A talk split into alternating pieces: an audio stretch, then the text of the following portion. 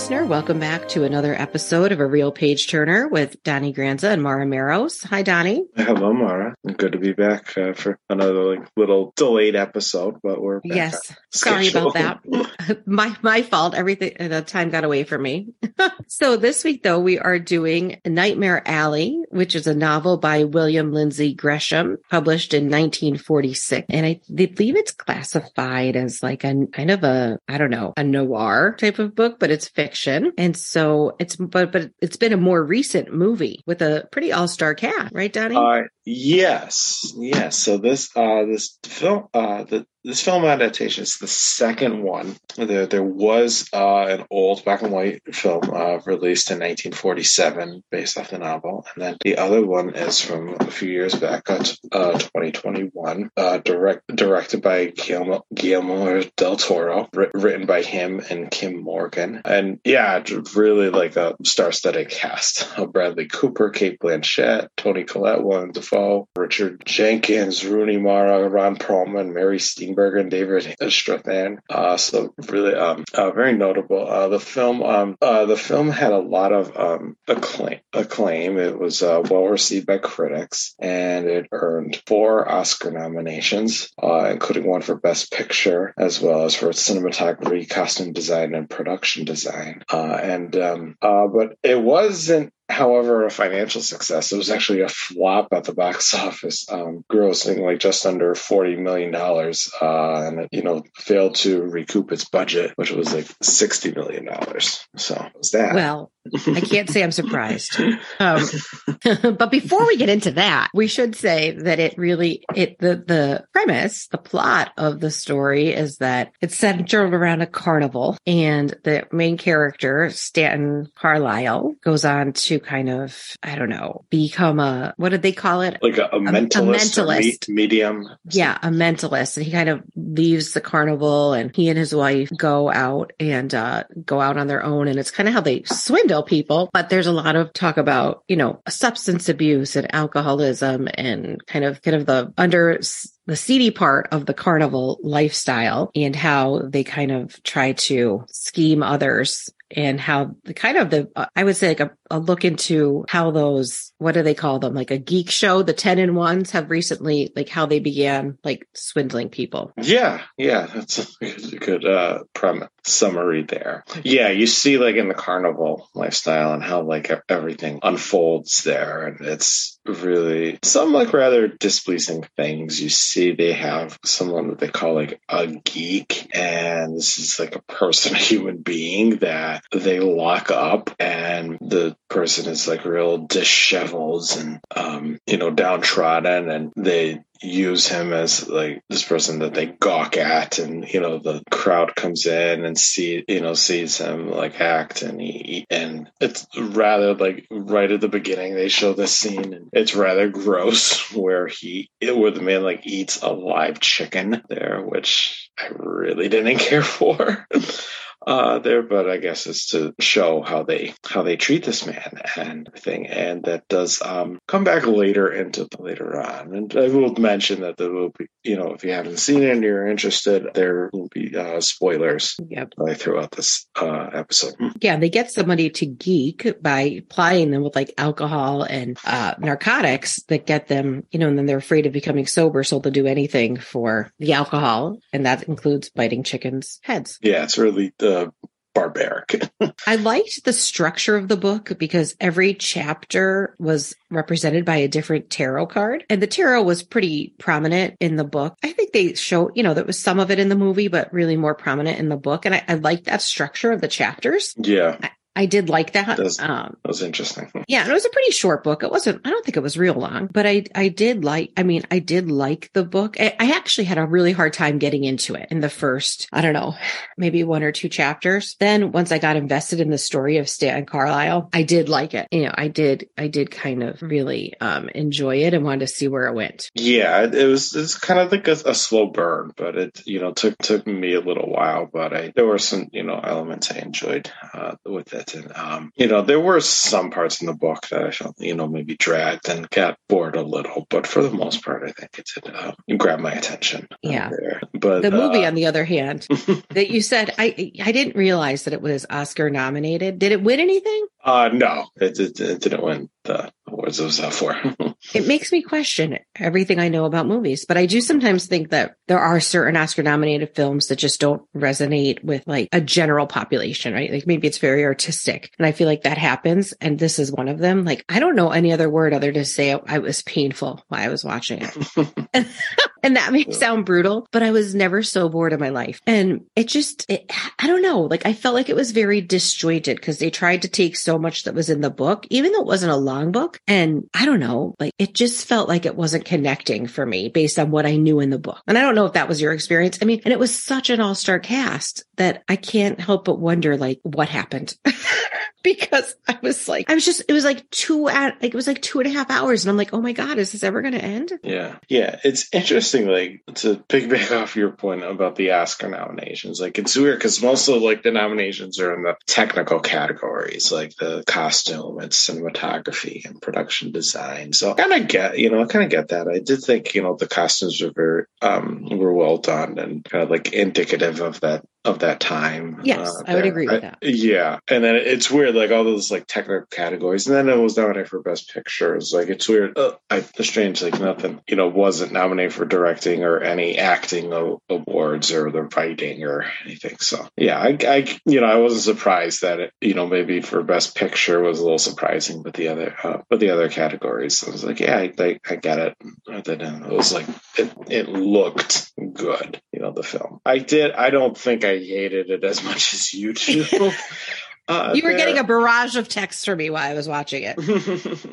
uh, there um yeah there was i did like like in the beginning i like the carnival st- stuff um now minus like the grossness of this the, scene with the chicken some other like gross stuff uh and but like a lot of the carnival stuff and a lot of the char- you know the characters in that i was uh, definitely intrigued but then as we see Bradley Cooper's character, Stan- Stanford, Stanton. I mean, sorry. As we see him and Molly, um, Rooney Mara's character, leave, they go to leave and start this con game. At that point, I got kind of bored. A lot of that stuff I just was very bored with. It didn't uh, stand out. Yeah, and I guess no, go ahead. Sorry. and I guess um, one thing I liked about the carnival and this whole, you know, like kind of like freak show elements, it reminded me of this old, old horror movie that I that I saw from. It's from the 1930s called Freaks. Uh, there, and if you never see, if you've never seen it, I highly recommend it. Even though it's old, it's from 1932, I believe. So you know, some people kind of write off the you know movies from that era, but you definitely should see it. It's very creepy and uh, yet intriguing uh, there. So kind of reminded me a little of that of, of that movie. So that's kind of like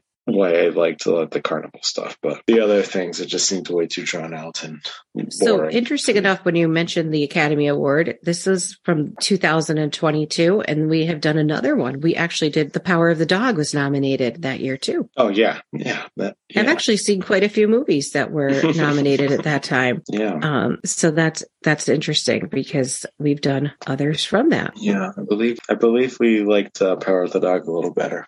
I think we did. yes.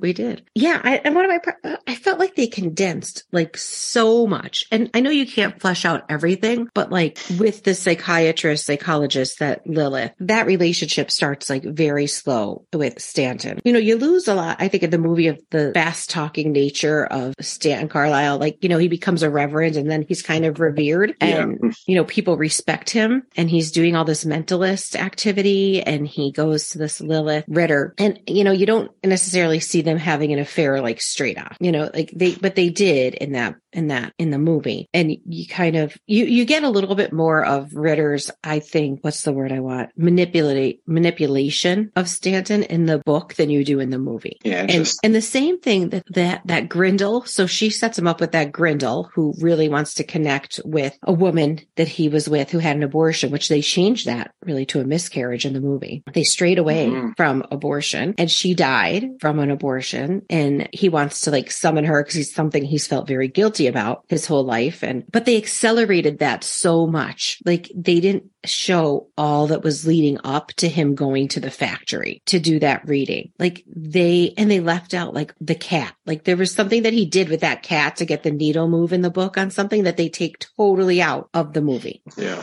And he doesn't like the movie, like he killed, like they ran that guy over and then backed over, which never happened in the book. Like it was so like, it was almost like gratuitous violence. Yeah. There, uh, like there were some like surprising elements to the, uh, to the, uh, uh, to the film. Like when, you know, uh, particularly that scene, that scene really threw me for a loop when he runs him, when he runs him over. And there it's, um, definitely gave, me like a little bit of like a, a jump scare. Yeah. Little, yeah. But I know it's like a big difference in the, in the book that you mentioned about him becoming a reverend there. And yeah, I was disappointed that that was not included in, in the film. That I, I think that could have definitely been very interesting. Uh, I think it could have been a good commentary. Uh, these kind of like mega church preachers, the televangelists, and that.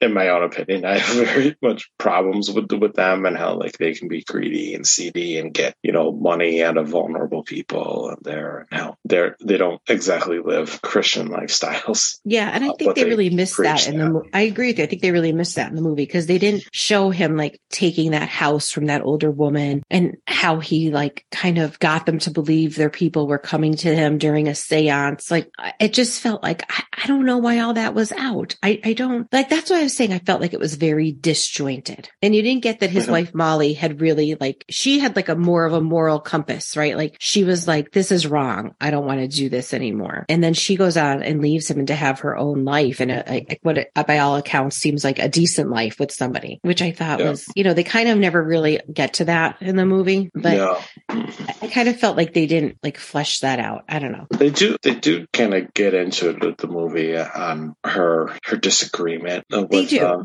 with Stan, uh, particularly when it comes to the, the character you mentioned before that Ezra, uh, and where he, he gets her to pretend to be the woman back from the dead. And then as he approached and as Ezra approaches her, he, you know, she freaks out and just says, no, I can't do this. I can't do this. So they do, you know, that was about like all I got, like as far as her misgivings. And even the end with Lilith, like he doesn't discover that she swapped that money until he's on his own. He doesn't drop the briefcase in the office, like in the movie, and realize that she replaced all those thousands of dollars with just like wads of ones. Mm. He discovers that on his own in the yeah. in the book and knows he's been bested. And then she goes on to marry Ezra. And then you're kind of left wondering, like, was he in on it? Right? Like you're kind of left wondering, like, was that the long game the whole time? Which I don't think it was, but it, it gives you that little bit of doubt in the book. But in the movie, like, it's just kind of imp- like you don't see that. Like, I, I don't know. I like that, that impact of the book when he's on his own and realizes that she's got him. And it's kind of like the swindler's been swindled, you know? And I, I feel like you miss that.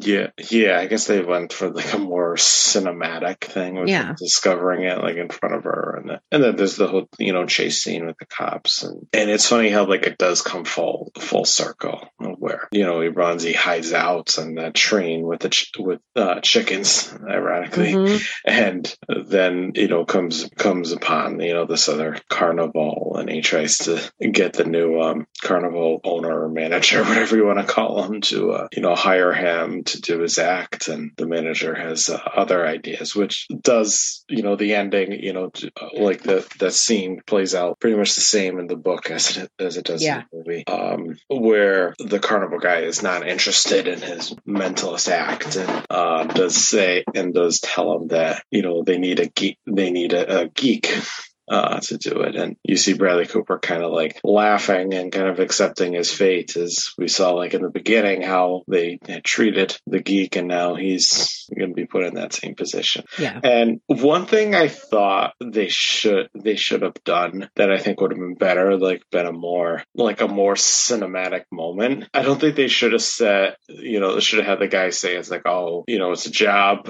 it's a temporary job, or we need uh, for you to be a geek. I don't think they should have said geek because as as I was watching it, I was watching that scene play out, and once it once he started talking about it, I, I knew I knew that's where it was going because I was I was reading the book at the same time, and I finished the book shortly after it, so I hadn't gotten to that scene when I was watching the movie, and you know I don't you know I think like it was explaining too much, I mean like oh we need a we need a geek. I think that they should have now maybe what they could have done was have him describe it, describe everything, saying oh this is a job, and Bradley Cooper you know agreeing to it, and then maybe cut to like a scene of him disheveled like locked in a cage or Mm. something, and then end and then end it that way. I think that would have been a more cinematic, you know, cinematic, you know, show don't tell. I just th- Hmm. I, I just thought it lost its uh, lost its luster with um him, you know, saying the word geek and then Yeah, I see what you're saying. yeah, you know, that's one thing like I've, I've learned